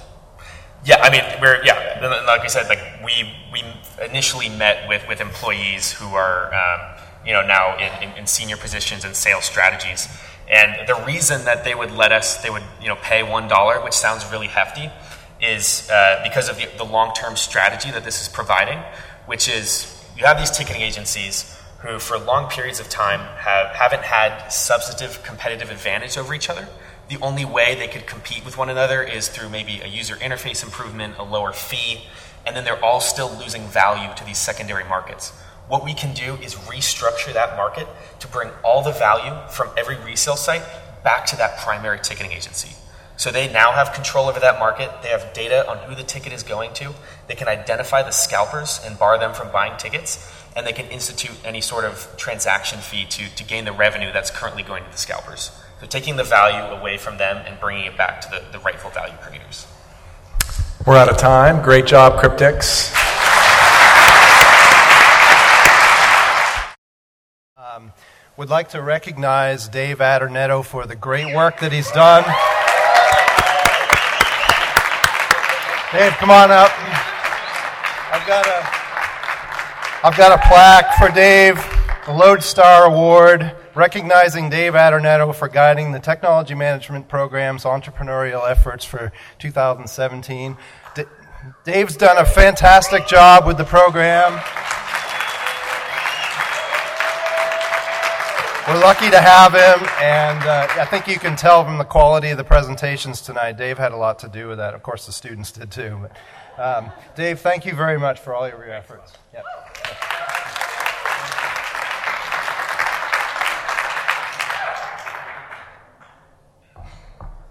Thank you, but tonight's not about me. Okay, I got a couple announcements myself. Um, can you hear me? Uh, the first one is, I'm really happy for all of you. I was going to say proud, but that doesn't sound right because of the, all the work you guys put in, and you did this. And I thought you all were outstanding, and I need to tell you it was an extreme pleasure to work with all of you this year. And I'm not supposed to have favorites, but you're all my favorites. The second thing is, and, and Bob took my little statement that I wanted to say to him today, because Bob's role, we're not sure what it's going to be, but apparently it's changing a little bit because... Um, he's been asked so many times to extend his chairship of the department, uh, but he is finally, um, I think, relinquishing some of that to Kyle Lewis, which, um, so we're we're headed to a, um, a, a new leader of our group, and we're still defining, I think, trying to keep Bob involved um, in, in some capacity. We're not sure what that's going to be, but uh, for me personally, Bob, where'd you go? Oh, there you are. Um, to have somebody to bounce ideas off of and your guidance, um, I'm most appreciative, and that will not stop no matter where you are as long as you're alive and on campus. So thank you for everything. Okay.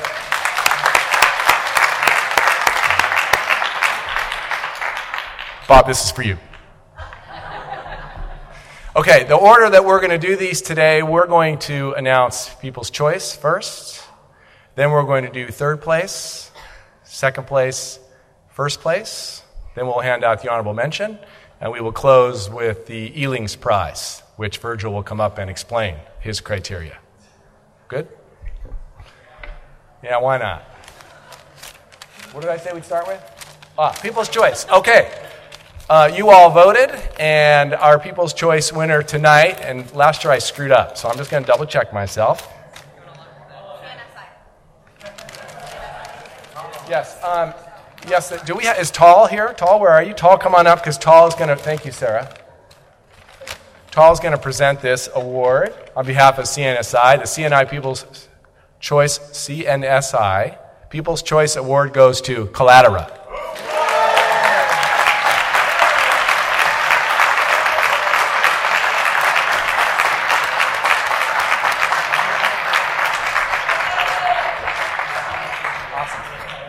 right now. Seriously. Yes.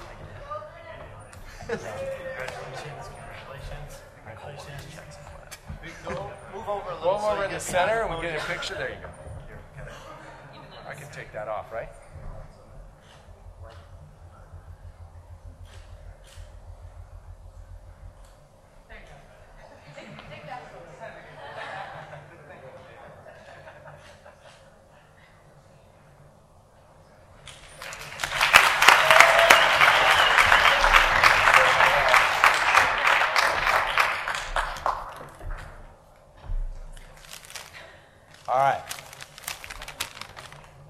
Just to make sure. Okay. Third place in the two thousand seventeen New Venture Competition goes to Wanderlease. And this award is presented this award is presented by Steve uh, Seberoff of SoCal I P Law, um, who've been wonderful supporters of us this year.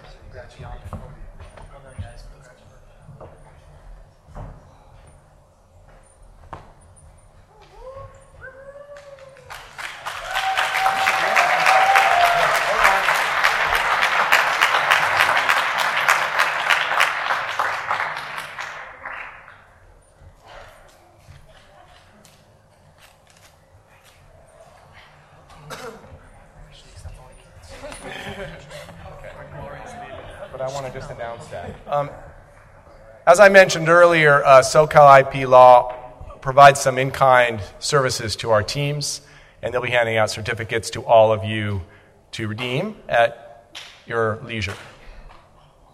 Okay, second place.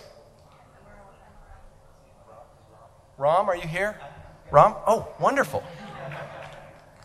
I've not read Ram yet, so. Okay.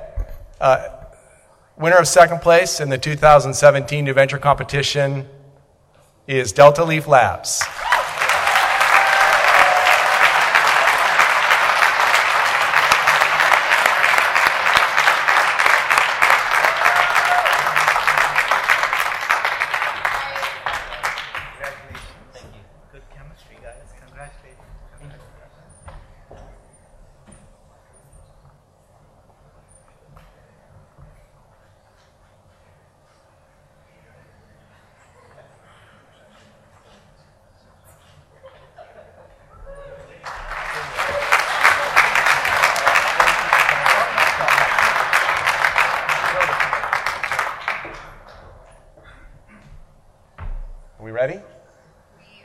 Josh?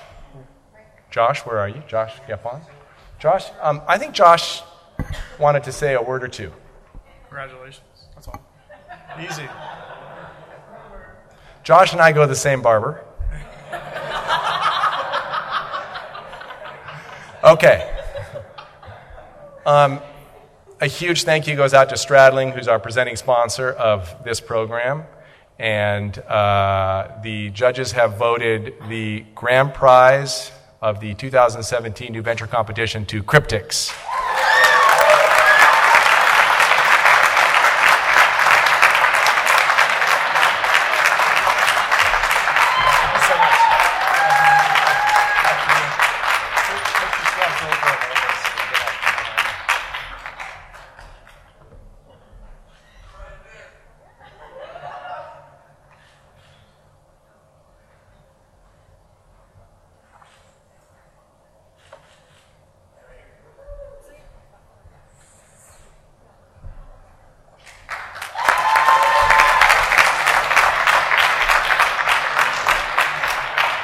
Collateral, can you guys come back up and claim your honorable mention prize? Yeah, baby.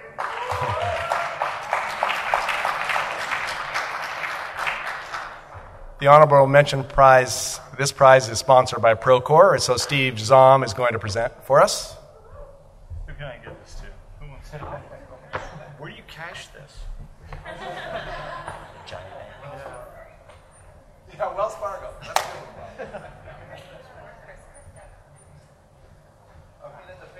Uh, sorry, sponsorship. Great job. Impressive.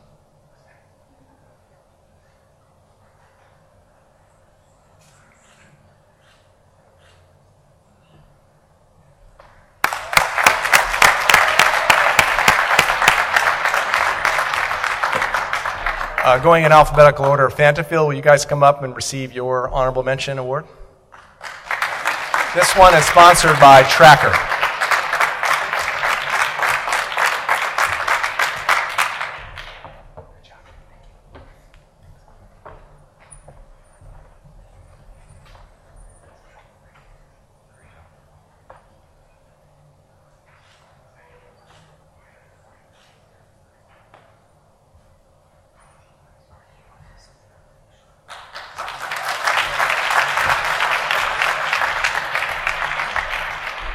Organic Matters, will you guys come on up? This award is, is uh, presented by Jason Rollman of Yardi.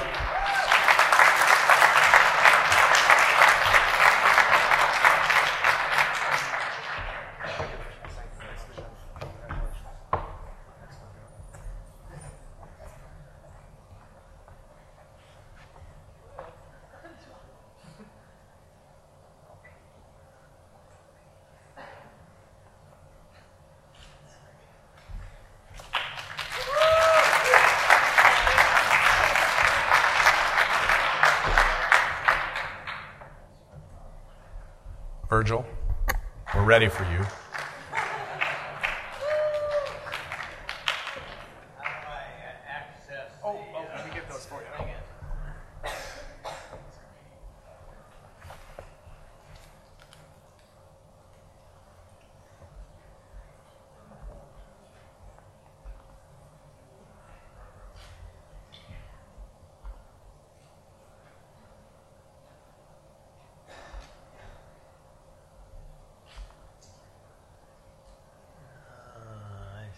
Got too many of them up there. Hold on. There you go. How do we get to the next one? Just arrow down.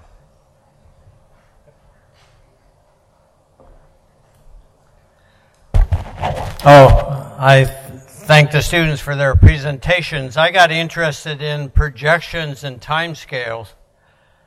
Uh, so let's do a flashback to nineteen ninety-two. Just for kicks. This is the Inc five hundred. This is the five hundred fastest growing companies in the U S, so they say. There were two Santa Barbara companies on this list. One was Deckers, the other was Digital Instruments.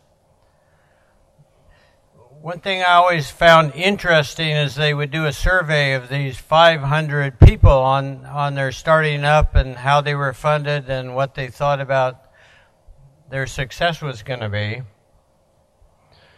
Uh, let me go with the uh, seed capital. This is nineteen ninety-two. It turns out that uh, charge cards beat venture capital, and almost entirely between the family and, and the people starting the businesses that was funded out of their own pockets, uh, different than the way people think today. This was their plans for growth when they first started out, and if you take just survive and grow slowly and stay small, it occupies something like two-thirds of all the companies.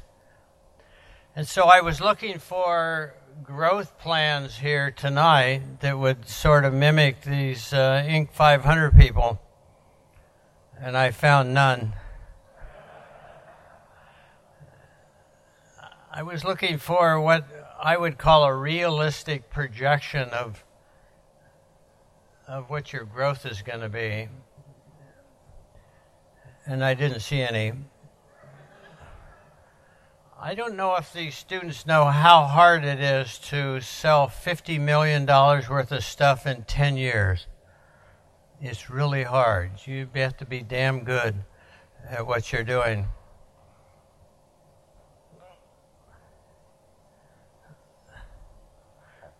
Let me go back to, oh, growth plan. Let me go back to seed capital. Digital Instruments was essentially the same way, except we uh, started with fifty thousand dollars, and the average here was twenty-five thousand dollars. Uh, Deckers, I don't know what they started with, but I have a feeling they started on a shoestring.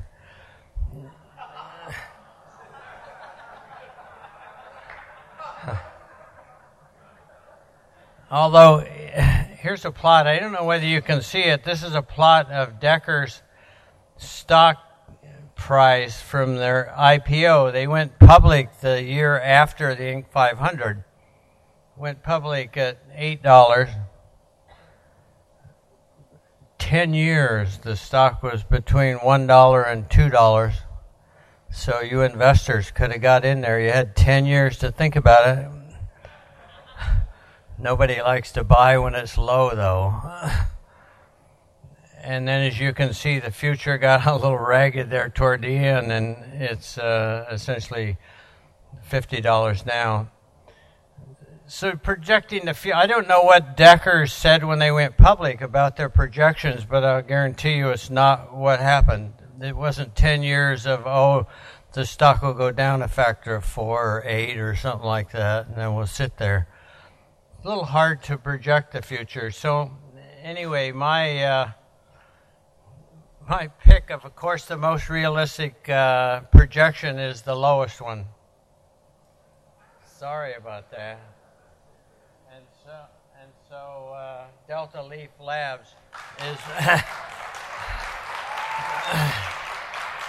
is the winner.